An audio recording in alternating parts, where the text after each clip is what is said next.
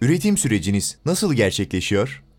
E, burada iki yöntem var aslında. İkisi de bende gerçekleşiyor. E, aynı anda da olabilir, farklı e, farklı farklı da olabilir. Birincisi ilham dediğimiz şey. Yani o ruh haline girebilme ve oradan kendiliğinden olmasına müsaade etmek diyebiliriz. Bu ilhamı ben böyle tanımlıyorum. Çok kolay bir şey değil tabii. O hal içerisine girebilmek kolay değil. Ama diğer yöntem biraz daha her zaman uygulanabilir yöntem. Sağlam bir birikime sahip olmak ve o bilgiyi, birikimi kullanarak üretmek. Benim daha çok yaptığım biraz bu oluyor. İlhamla yaptığım şeyler daha azınlıkta diyebilirim.